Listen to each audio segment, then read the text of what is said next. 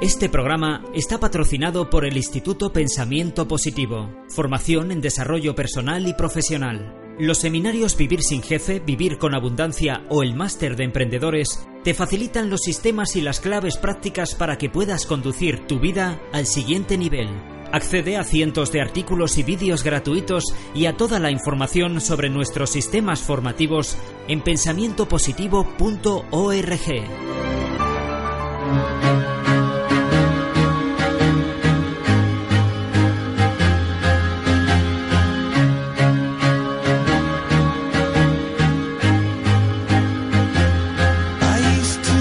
miércoles más aquí en el programa vamos con este espacio que dedicamos a la vida de entrenamiento personal con nuestro coach, con Sergio Fernández. Hola Sergio, ¿cómo estás? Muy buenas tardes. buenas tardes, ¿cómo estás? Pues hoy eh, el tema que vamos a aportar, vamos a, como siempre les recomendamos buenos libros. Yo creo que pueden ir haciendo una biblioteca en casa eh, con todos los libros que, de hecho, que podría salir una biblioteca del, programa ahora yo, que lo dices. Yo creo que sí, sería buena idea. Pero necesitamos una música, ¿te parece? Sí, para presentar este libro. Vamos allá. Cuéntame un cuento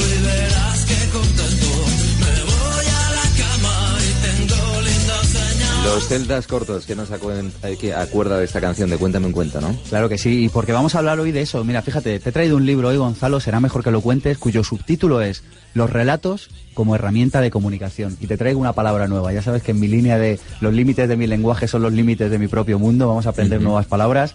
Storytelling.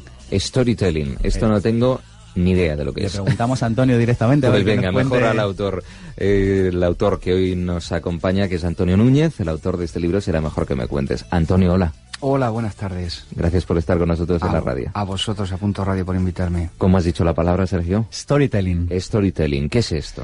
Bueno, podríamos traducirlo como el arte de contar historias, el arte de contar relatos, de narrar relatos, eh, principalmente con un objetivo persuasivo. Mm. El otro día eh, leí un reportaje en el que explicaban cómo a veces, eh, yo no soy padre, pero los que sean padres y nos están escuchando, cómo cuando ponían el ejemplo de la palabra generosidad, se lo explicaban a un chaval, no entendía bien el concepto y en cambio contado por un cuento, un relato, lo llegaba a entender mucho mejor. Efectivamente, de eso es eh, de lo que de lo que hablo en el libro, de, de- de pro- propiedades pedagógicas del relato, pero también propiedades persuasivas y, por qué no, eh, propiedades de espectáculo. Eh, prestamos más, más atención a un relato mm, bien contado, interesante, que mm, pues a una batería de cifras, de datos, de estadísticas, de programas políticos o de fórmulas matemáticas. Entonces se trata de intentar comunicar aquel mensaje que queremos comunicar.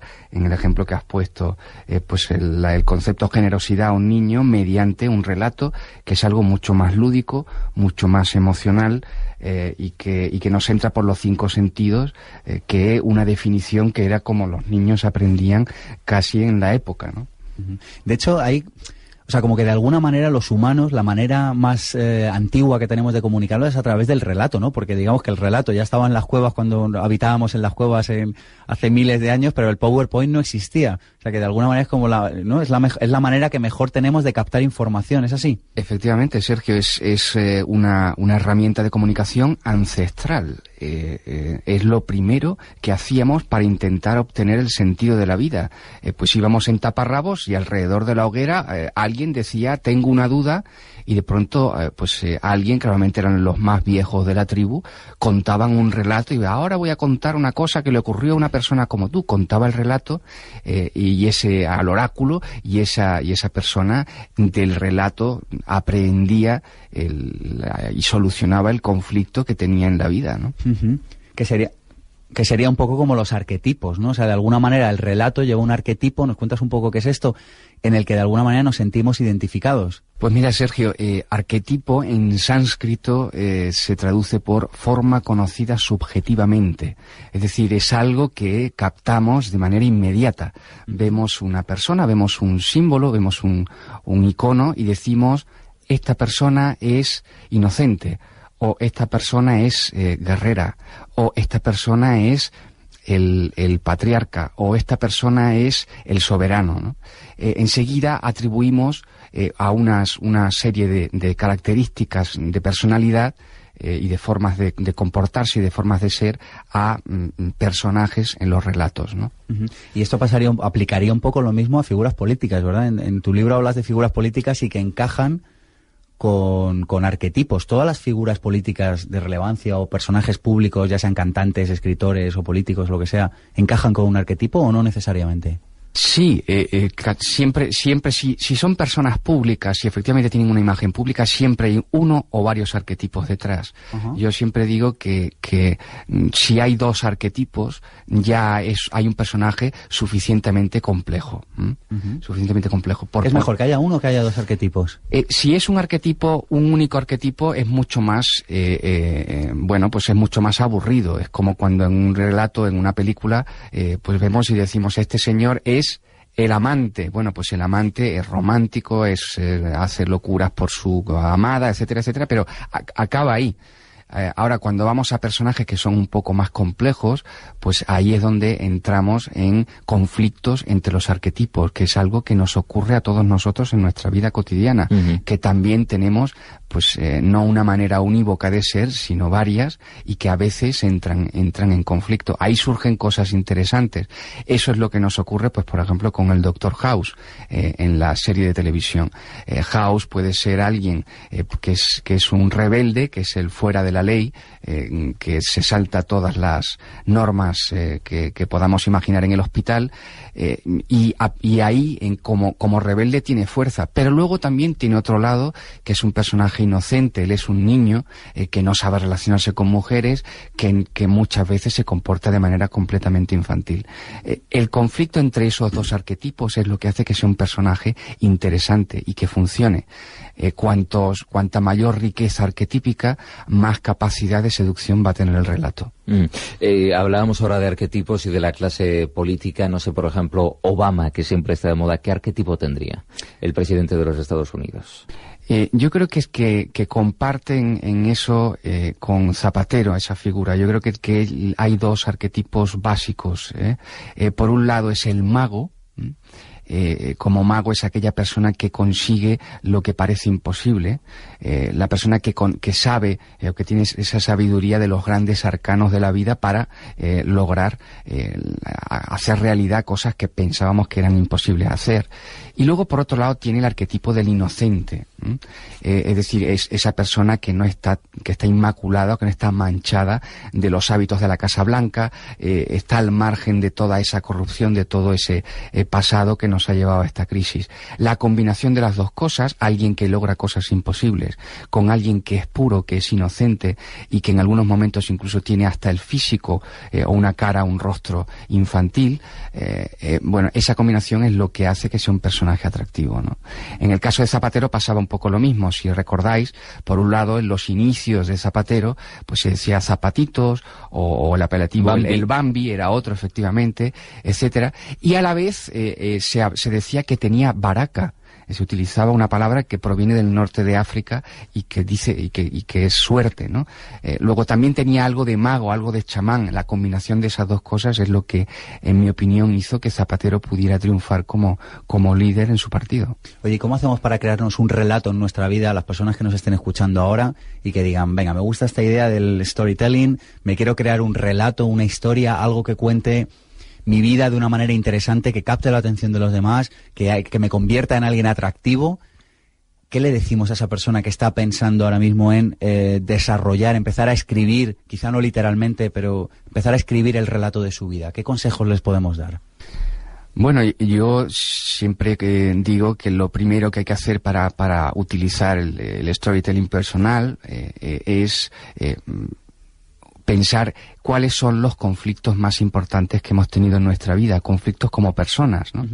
Eh, si nuestro relato lo trabajamos alrededor de esos conflictos, es muy probable que nuestro conflicto que nos parece único y que, y que es, y que, y que nadie más lo puede compartir, pues resulta que conecte con la audiencia, conecte con los amigos, conecte con los compañeros de trabajo, porque haya otras personas que tengan un conflicto idéntico a ese. Eh, entonces, ese es el, el- el gran consejo que doy. Luego, luego también creo que tenemos que prestar atención a que un relato eh, contiene sensaciones. Muchas veces nos dicen, vete al grano cuando estés contando algo, olvídate de los detalles. No, los detalles son algo muy importante. ¿eh? Eh, la sensación térmica que tenías, si la habitación había humo o no, si ese día llovía o no, si ese día tú estabas triste o estabas contento, puede ser absolutamente la clave del relato. Entonces, cuando nos dicen vayamos al grano o decimos lo- no, hay que pensar que un relato tiene o contiene los cinco sentidos ¿no? y un relato tiene que poder oler y tener un aroma, ¿no? Y luego sería cuestión también de hacerse el relato de tu vida, ¿verdad? O sea, no solo el relato de contar algo en concreto, un mensaje concreto que quieres transmitir por el motivo que sea en tu empresa, en tu vida, en- a tu familia, sino el relato de tu vida, ¿no? El tema de quién soy yo, qué hago aquí, a dónde voy, y en ese sentido hablas de varios tipos de relatos, ¿no?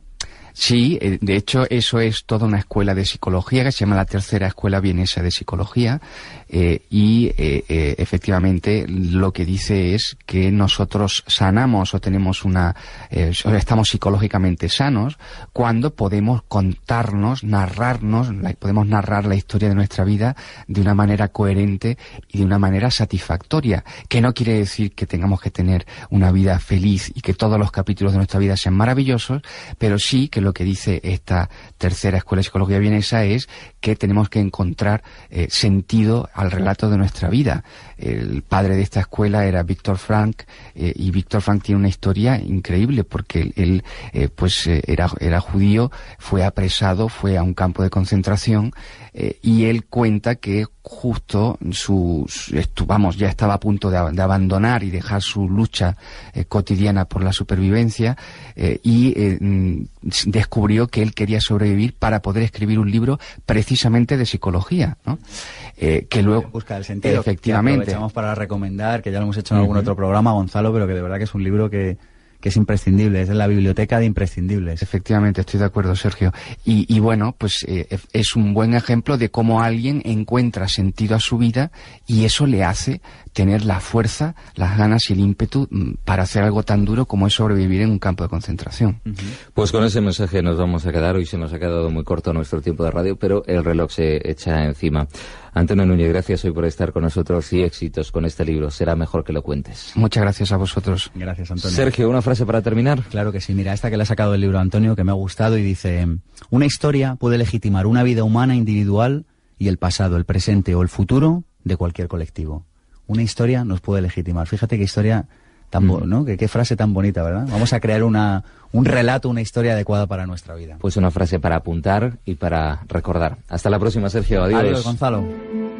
Este programa está patrocinado por el Instituto Pensamiento Positivo, formación en desarrollo personal y profesional. Los seminarios Vivir sin Jefe, Vivir con Abundancia o el Máster de Emprendedores te facilitan los sistemas y las claves prácticas para que puedas conducir tu vida al siguiente nivel. Accede a cientos de artículos y vídeos gratuitos y a toda la información sobre nuestros sistemas formativos en pensamientopositivo.org.